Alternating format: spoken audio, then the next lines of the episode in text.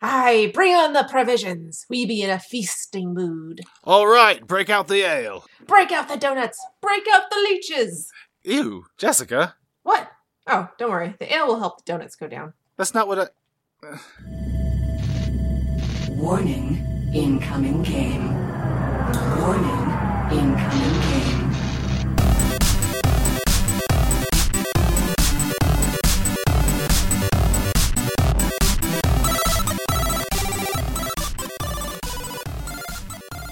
Welcome to Incoming Game, the podcast where we watch And rewatch. the 90s animated series Reboot. I'm Jessica, and I've been a fan for a long time. I'm Ben, and I'm still watching this for the first time.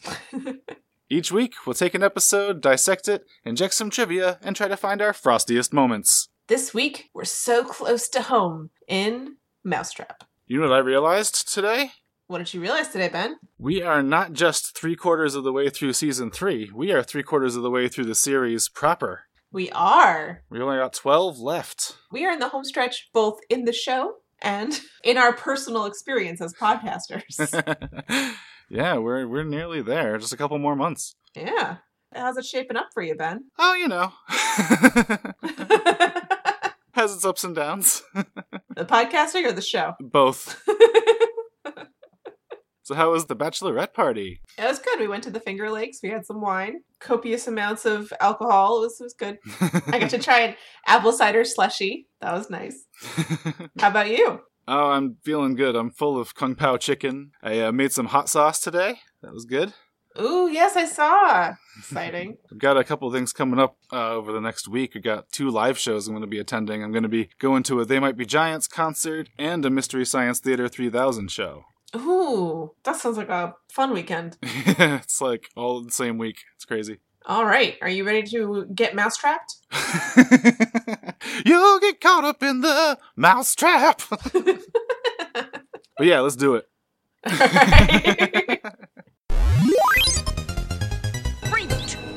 Today we're doing season 3, episode 12, Mousetrap. It first aired on November 5th, 1997. It was written by Marv Wolfman. The stories by Gavin Blair, Dan DiDio, Len Wein, Phil Mitchell, Ian Pearson, and Marv Wolfman. And we start off with another sick guitar riff. Yeah, it's like 80s rock intro as the ship sails onward. Everyone on board is drinking and having a good time. There's some bored hula dancers and dial up modem karaoke. the web riders and the pirate crew seem to have completely forgotten how they were murdering each other moments ago, which is good, I guess. yeah, like they're all having a good time. The web riders are daring each other to swallow slugs, and one binome tosses a donut into the sleeping mouth of another. we get a little joke here where Mr. Christopher is obviously off put by these guests. Foul mannered creatures, aren't they? And he gets burped at in the face. And Bob toasts to the crew of the Saucy Mare. Captain Capacitor toasts to the web riders, and Ray toasts to Matrix and Andrea, who aren't there. Yeah, where are they? Uh, they're canoodling Ooh. next to the vomiting guy. Yeah, he's. They're about to recreate that scene from Titanic. I'm king of the world. but with more vomit. yeah. And speaking of vomit, she says again, she's like, "What's the matter, lover?" What's the matter, lover? Blah. I was having a conversation with friends completely unrelated to this, where they talked about how much they hated when people called each other lover. and I'm like, yeah, like now we know that you have sex. That's, that's the entirety of what that pet name means. We have sex. oh boy. But yeah, Matrix is finally happy, but he's afraid that Bob won't like him anymore. yeah, you're kind of an ass. Maybe you should fix that, and then Bob will like you again. Just putting that out there. But Andrea urges him to head down to the party and tell Bob how happy he is that Bob is back in his life. Meanwhile, Tracer is now trying his hand at slug swallowing, which impresses everyone until he fucking dies. but he gets better. I mean, this is kind of a great scene. It, it feels very much like a party. Like everyone's acting ridiculous and drunk. Yeah. And Ray's just like, gotcha! And everyone's like, oh, that was awesome! And one of the web riders claps him on the back, which throws him into a newly entering Matrix, which sets some stuff off. He immediately goes back into Death Blossom mode. And like he was going back to join the party. Why did he come packing? Right? his his reaction to being slightly shoved in a very crowded room is to point his gun at someone he knows, which would be bad enough. But then, when Ray's new web rider friends try to come to his rescue, he starts putting it on them. Andrea tries to calm him down. and Everyone like looks at him like, dude, way to kill the mood. Seriously. And Bob, for his part, isn't angry. He's just disappointed. That's even worse. We all know it's worse. So Enzo runs off, crying, pants around his ankles. and Andy does the uh no, now I'm copying you. I've been using Ah! Andrea does the uh, mom eyes. Go after him. Yeah, this is like her first facial acting of the series, I think. And Bob's like, oh, yeah, okay, I guess. I mean, I've only been stuck on horrible terrain forever and haven't been able to take off my mask in the hopes that I would prevent myself from dying. And this is the first time I've had some relief, but I'll go be a dad for a minute, I guess.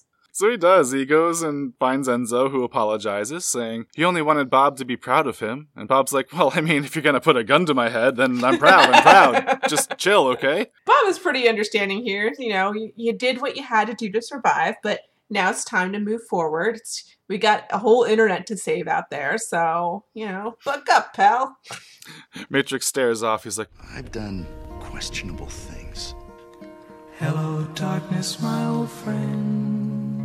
And then Enzo's like, We're a lost guardian and a renegade. And Bob just kind of goes, Oh, still calling yourself that, huh? I guess if we're using our made up names. So we cut straight to them finding Mainframe's web address, which this kind of goes back to the conversation that we had with Zeke when we were interviewing him. The difference between the web and the net, I kind of picture the net address being mainframe.com and the web address being 123.567. oh, yeah. The IP address? And it sits in a pretty glass ball in front of them, ready to welcome them home, except that they've sprung a trap.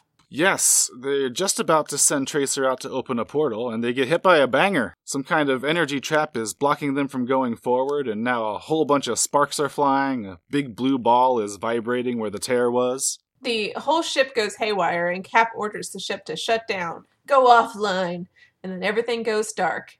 Except, of course, for Matrix and his magic eye, who can give him a report of everything, which is that they're screwed and they're caught like rats in a trap. Matrix blames those damn guardians. Sorry, Bob. Bob's like, no, they might wipe out sectors that have already been infected, but preventing things from invading isn't really their thing. it's at this point that Bob remembers that I knew someone who was named after a rodent once. Puts the pieces together, and uh, it's Mouse. Now they're really screwed. We might have stood a chance against the Guardians. But Mouse? Yeah, no, they're not getting past that.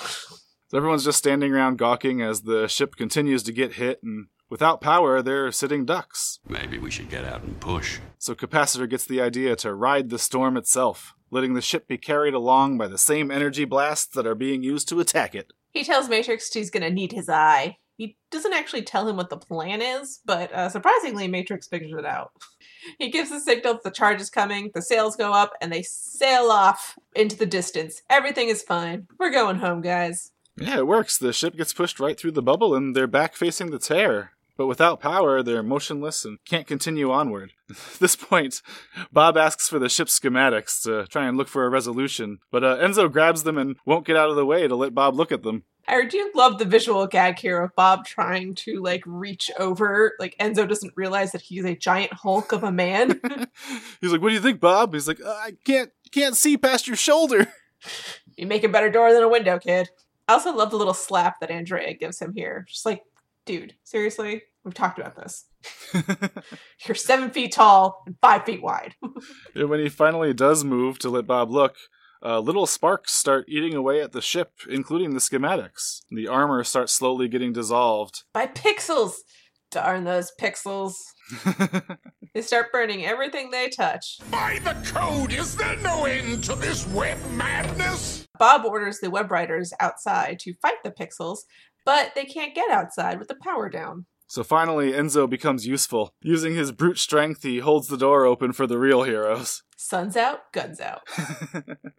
I like how he's struggling to keep the door open. He's like really, really holding it. And rather than get through as quickly as possible, they all decide that this is the best time to start chatting with him. He's like, no, yeah, keep, keep talking, guys. It's certainly not a gigantic heavy door being sucked into the vacuum of space. It's fine. so, uh, we, we still good for next weekend? We almost get a moment here between Enzo and Ray as he tells Ray to stay safe out there. But then he undercuts it with, like, literally, I need you to get home. So if you could just stay alive for, like, at least that long, it'd be cool. I mean, afterwards, whatever, but. yeah. So the web riders start using a spatula to pry off the barnacles, and then Tracer puts shrink wrap around the whole ship. See, in order to keep the burning sensation away, you have to make sure you use protection. I almost made that joke too. but yeah, so the power comes back on, and luckily the shields took most of the damage, so Andrea can get them moving again. But of course, lest we forget, Mouse was behind this operation, so it can't have been that easy. to be fair, Bob did jinx them. They probably would have been fine if Bob hadn't opened his mouth. But a giant wave comes along, separating surfers, the riders, and the ship, and they lose their latex in the process. Wherever you're going, you're on your own. and we wave goodbye to Tracer, our bland ass saltine cracker of a character. Well, goodbye for now. Everyone's freaking out, and Bob's sad because Dot's not there. Andrea says they need a plan, typical female, and Bob prefers not to plan, typical male. Andy or Andrea starts to think about the problem. Enzo decides they need to punch the problem with a ship. And Bob finally realizes what I have been shouting at the screen since halfway through this episode that these security measures by Mouse were meant to keep out the web creatures, which their ship is covered in. Bob orders the shields pulled down. At this point, Enzo decides that it's time for Bob to go to the home. What? He puts his hand on his shoulder. Bob, you're tired. Maybe you should go rest. I literally died. I was rolling. I was like, and so, jeez, he's not like 80. This is the most condescending right here.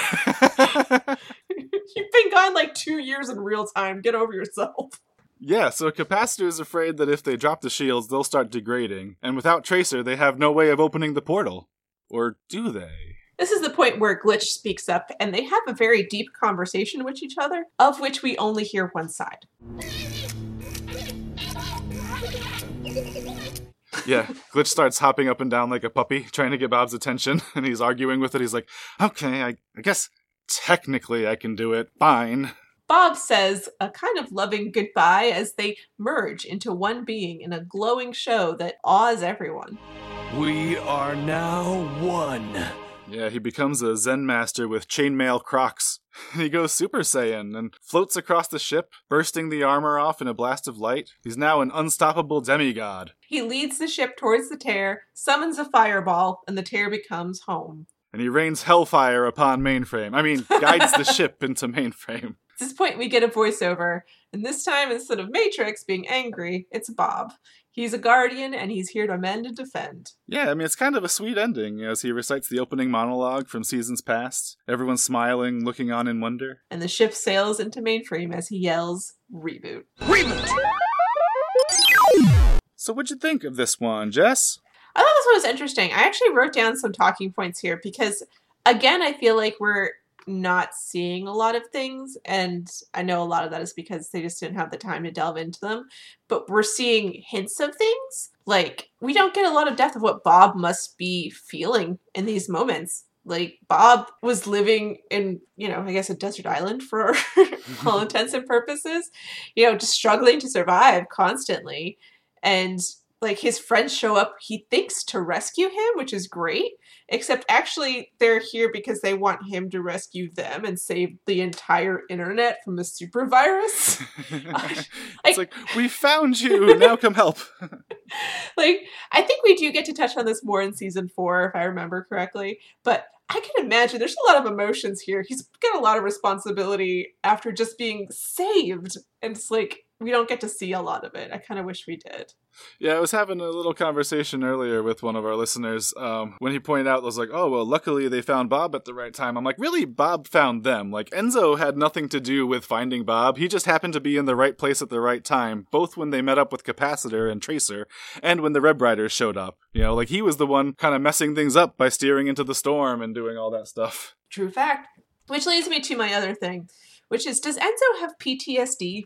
like I'm kind of serious here. The fact that he walks into a door, he knows there's a party, he knows there's a bunch of people, he can hear them from outside, like laughing and cheering, and he gets bumped into when he enters, which is kind of expected in a large crowded room.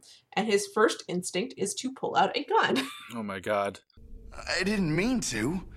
I just reacted. I, I couldn't stop myself. I just feel like I like there's some trauma there that we have not addressed. This is also like troubling in 2018, you know? It is. It is trou- in our current climate is troubling. Hmm. But I, I do feel like there's legitimate trauma there, and we kind of we joke about how he is a child, which he kind of is in a lot of ways. It's a man child. Yeah, he's he's stunted. His his emotional growth has been very stunted, and he, he already is looking to Bob to fix everything. But I feel like there's some legitimate like issues that he has not addressed. Andrea seems to be getting along just fine. I don't know how she's dealt with all of it. It's just women are stronger, that's all. they can deal with a lot of trauma and stress. She's a lot better at bottling, I guess. I don't So yes, like I felt okay about this episode. Uh, what I find interesting is, in contrast to last week, where I felt like the episode itself was good, except for the last scene, which fell flat for me. In this case, I feel like I was largely okay with the episode, but the end scene really sold it. Like the the ending scene saved the whole episode for me this time. the ending scene was very good. There's a lot of emotion in that, and hearing Bob like do the little intro again and the reboot at the end, and then finally going into mainframe, like in such a hopeful note, and like Yeah. you know it's not going to be good when they get there. Like you saw the title of the next episode. No, I did not, but yeah. Oh, you will. It's the end of the disc, so I didn't look ahead. yeah, like on the one hand, I'm really happy that we're returning to mainframe after what has literally been months of real time. Uh, we haven't seen Dot, Mouse, Phong, Hack and Slash, like all the characters that I actually like. I'd even come around to liking Enzo before he aged, you know. but I'm also kind of worried that even though we're back, the show just might be on a new course from here on out, and like that balance that appealed to me before might just be gone for good.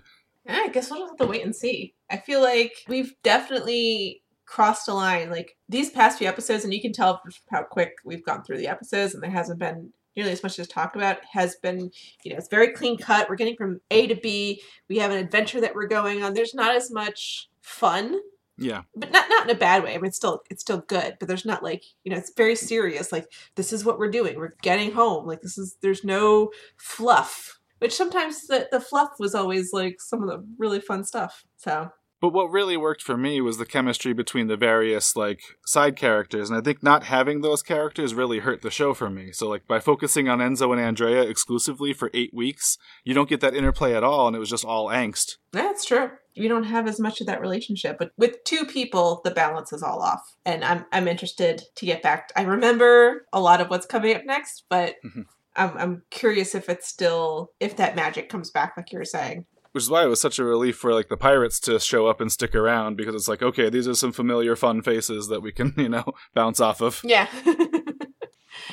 and it, it helps too because Enzo is such like a grouch that and Andrea will always have that same relationship with him. Like she'll be mad at him when she needs to be, but mostly she's just gonna like try and help him through it Yeah. because you know she loves him and whatever.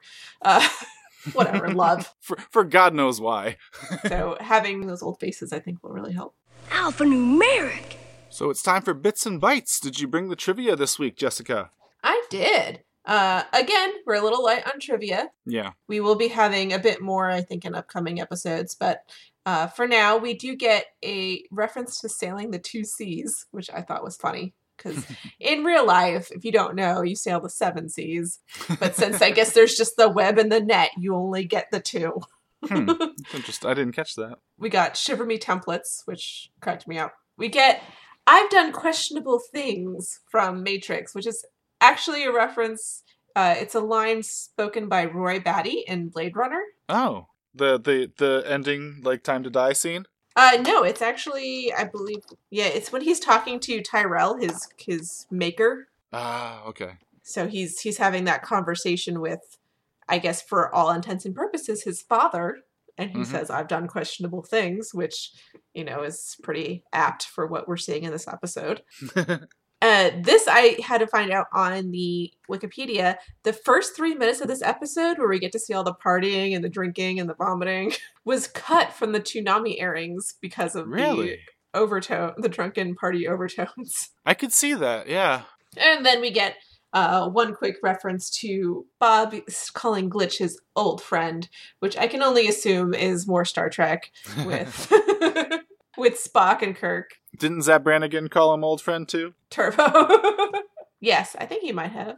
But it's this show, so just err on the side of Star Trek. Yeah. Right. This is wrong. This is all wrong. well, once again, no game this week. So let's jump right into Frosty Moments. All right. Um, so I had a couple like little ones that I thought were fun.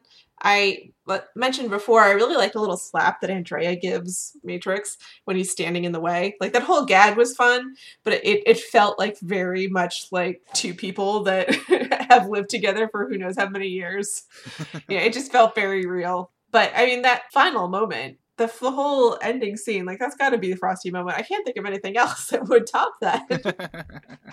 You've got him merging with Glitch and becoming a super being and glowing and opening up the portal, and they're going home. That, that's that's got to be it. Super OP. A little bit of Deus Ex Machina, a little bit, but I mean, at this part, it's it's welcome. Yeah. You know, we're we're we're ready for this. How about you? So I had a couple runners up. Yeah, that that scene where Bob trying to look over Enzo's shoulder was funny. Uh, right in the beginning, there's two really bored-looking hula dancers, which I liked. they were really bored looking. Just kind of like spaced out. But my actual Frosty moment is another time code one. If you go to 7 minutes and 45 seconds in, right? It's panning out from a vid window, and it looks like they forgot to animate a binome. He's like mid pose wearing a suit, like almost in mid walk, and like he's just motionless, like they put him there to do something in the background and just ran out of time, so now he's just an awkward looking statue. Oh, oh, I did read this on the wiki, but it's Hugh Branch from uh the guy that makes all the the fun toys, the exploding toilets, and the Yeah.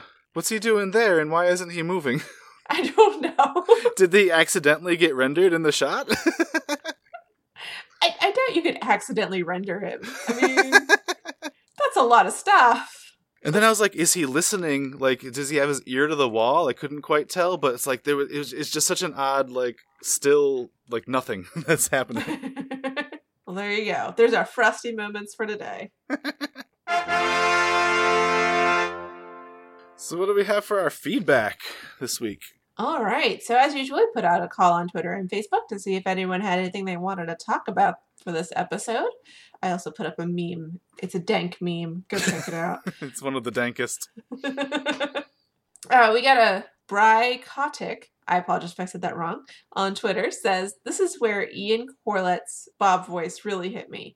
He still felt familiar, but less of a Benyaer impression, and it worked so well because the character was different. The performance alone nicely sold that the character had been through a lot and has grown and changed. I really agree with him here. Yeah, I think that's this was the one where I really noticed the difference in the voice too. And it's at this point where it makes sense. Like, I mean, I think it's made sense in every incarnation so far because Ian Corlett has done the Rob voice, which obviously would be slightly different than Bob because he's not actually Bob. Right. Uh, he's done the fake Bob voice from Matrix's head, which would make sense because he's kind of this remembered version of Bob, not a real version. Uh, and it makes sense here, but it works really well because this is Bob however many years down the line after having gone through hell and back just to survive. So he sounds like he's got more gravitas now. He sounds like he's he's been through some stuff, which is understandable. Kimura on Twitter also really liked the callback to Mouse, saying that she hacked the web and did stuff to protect mainframe. Didn't really protect the city from the web, as far as we know, but did make it harder for the heroes to get back. Nolan Hayes at It's My DeLorean on Twitter says, In this ep, Bob, in a way, ascends to become a higher being, showing evidence of godlike powers. This shares some themes with other figures such as Neo from The Matrix. What are your thoughts on this as a plot device? Can you think of other examples? I don't want to think of other examples, but yeah. I mean, there's a million examples. I mean, they have the day you Deus Ex Machina trope for a reason. There's there's a ton of stuff like that. yeah, Um, as for my thoughts as a plot device, I think it works in certain scenarios. when you're going for the emotion more than the, you know, technical stuff, The logic. yeah, I think it really works, which it does in this episode. This episode is all about going home. And at this point, you're just like, oh, yes, Bob, please take us home. like, like, bring us back to mainframe. And, you know, the voiceover and everything, I think it works really well. Uh, there's a similar kind of moment in Buffy at the end of season seven. Spoilers for the very end of Buffy. Um, where she shares her Slayer powers with everyone and uh like all these women become like superpowered i mean it's like so the the plot behind it is ridiculous like there's no reason they just pulled this crap out of their butts but i still cry every time. Every time there's like this little girl that like was all scared up at home plate she's like got her bat and she's ready to hit and she's so terrified. And like the slayer powers hit and she gets this like grin on her face and i'm just like oh my god now i'm in the corner crying Yeah, I think it really depends on the genre and then like if it's earned or if it just comes like looks like it's being pulled out of someone's ass, you know. I think Lost is my go-to for this. I don't think they had a kind of Deus Ex Machina moment quite like this does, but when you have a thing that's driven around mystery and you don't solve that mystery, that to me is very frustrating. So that's not what the show is about. The show is about these people and getting these people from A to B. So the fact that they got from A to B solves that, you know. so I also asked if anyone would eat a webworm. And uh, Daniel Barrett on Facebook says, if eating one meant the web riders would help me, sure, though it'd probably be an uncomfortable experience. would you eat a webworm, Ben? oh God. This is this is obviously a tough question for you. well, I'm trying to think. Like, I don't want to say no, absolutely not, but I might do it once just to try it. but my gag reflex is something that, like, you know, will probably mean I might throw it right back up, I don't know if I could eat something that was wriggling. Mm, maybe I could. I just was thinking to myself I couldn't, and then I was thinking I would probably eat maybe not live, but like a limb of a squid or octopus that was still wriggling. So maybe I would. I don't know. It's there's a very fine line. Like if it was legitimately wormish, Yeah. I don't think I could do it. I think the closest I've gotten is um, when I visited the Philippines uh, last year. Philippines, by the way, fantastic food. Mm. One of the things that I had over there was uh, this rice with little sardines in it. And here in America, you know, all the sardines would not look like sardines anymore because they don't want you to look like you're eating a whole fish. Uh, but in the Philippines, they don't care because they're not as stuck up as us. And so this plate of rice is coming to me, and I'm like, why does it look like the rice is looking at me? it's because there's all these little tiny eyeballs in it, Oh, little tiny fish.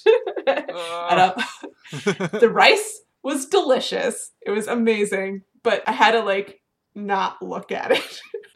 I had to make myself be like, Jessica, you can do this. You're an adult. you can eat your rice. So that was probably the closest I've come to worm eating. We got a uh, nice uh, iTunes review from a listener named Red Sleeves. So uh, thank you, Red. Ooh, awesome. What did it say? Oh, I'll cut this. This is, uh, it had been a long time since I had watched Reboot, and when I discovered this podcast, it got me so excited about the show I had to go back and watch it all over again. I love this podcast. Aw, thank you, Red. That's so nice. I think it's time to make this voyage unprofitable. Do you have any recommendations this week, Ben? Uh, this week, I would recommend. I'm not much of a hot coffee guy. I- I'm usually a cold brew all year round kind of guy. But one of my few solaces during the cold winter months is uh, a chili mocha coffee. And this is something that I discovered when they limited released at Starbucks a couple years ago, and then they stopped offering it. So I decided I had to figure out how to make it myself. And so I'm going to give you the recipe. It's very simple. Ooh, look at you. Yeah, so you take a third cup of granulated sugar, a third cup of unsweetened cocoa powder, a teaspoon of ground cinnamon, a teaspoon of ancho chili powder, and a pinch of cayenne pepper. You mix that all together, and it's going to make more than you put that in a jar, basically. Um, but you take, you know, like a tablespoon of that, mix it in with your coffee, or you can um, add it in when you're frothing some milk if you're going to make a latte. Heat it up, put the spices in, and then froth it. That's awesome too but it makes a nice like heat, like a little spicy alternative to the pumpkin spice latte. Mmm, interesting. Well, I am not a coffee fan, unfortunately, but that does sound good. I like the spicy with the sweet. That's always good. Uh, as for me, I am going to recommend a comic. It's been a while, so I wanted to get back on the comic scene here. Um, I'm going to recommend a comic called Lake of Fire. It's a, a one shot like graphic novel, uh, so you don't have to worry about you know getting a bunch of different issues and stuff. It's really interesting. The author is Nathan Fairbairn. Sorry, Nathan Fairbairn. It's F A I R B A I R N. The artist is Matt Smith, uh, not to be confused with the Doctor. The art is amazing. It's set in one of the Crusades, and a alien ship lands, and this you're dealing with an old, weathered Templar guy and kind of a younger, newer Templar guy. Uh, you learn a lot about this particular crusade, of which I knew nothing. Like I assumed a lot of the crusades was specifically with Europe and Middle East at the time, and this one was all about this one particular sect within Europe. So they were kind of like going, you know, it's bad enough to go to a different country and slaughter a bunch of people. They were just slaughtering the people like inside of their country. uh, it was really interesting, and they find this crashed alien spaceship and you know, they they think assume it's like demons and stuff because what else would it be? They don't have any concept of like aliens. It's a really interesting story. The art is absolutely gorgeous. I have some of Matt Smith's art on my wall because he's really good artist. You should follow him if you're into art. I would give it a shot. Lake of Fire. So, what are we looking at next week? Next week we'll be watching Mega Frame. We're back home in mainframe, but not everything is quite as it used to be. All right. Well, as always, you can find us online at Incoming Game Pod on Twitter, where we always uh, will tweet out and look for your feedback. Uh, same with Incoming Game Cast on Facebook, and you can always uh, check us out at incominggamecast.com. I'm at Dudworks on the various social media, D U D W O R K S. I am at Stirvino Lady. That's S T I R V I N O Lady. Our theme music is Spazzmatica Polka by Kevin MacLeod. And our intro this week was written by Cameron O'Hara as part of his Patreon rewards. And what are we doing this week? Then we could just do the mousetrap game. It's a game of zany action, a crazy contraption. The fun is catching its mousetrap. Like how you know the song. I was gonna YouTube it. But you already know it all. It's great. I love it. How are we going to segue into that, though? no, it's just that. You're not even gonna just don't. Just that. that is that is the end. Stay frosty, folks.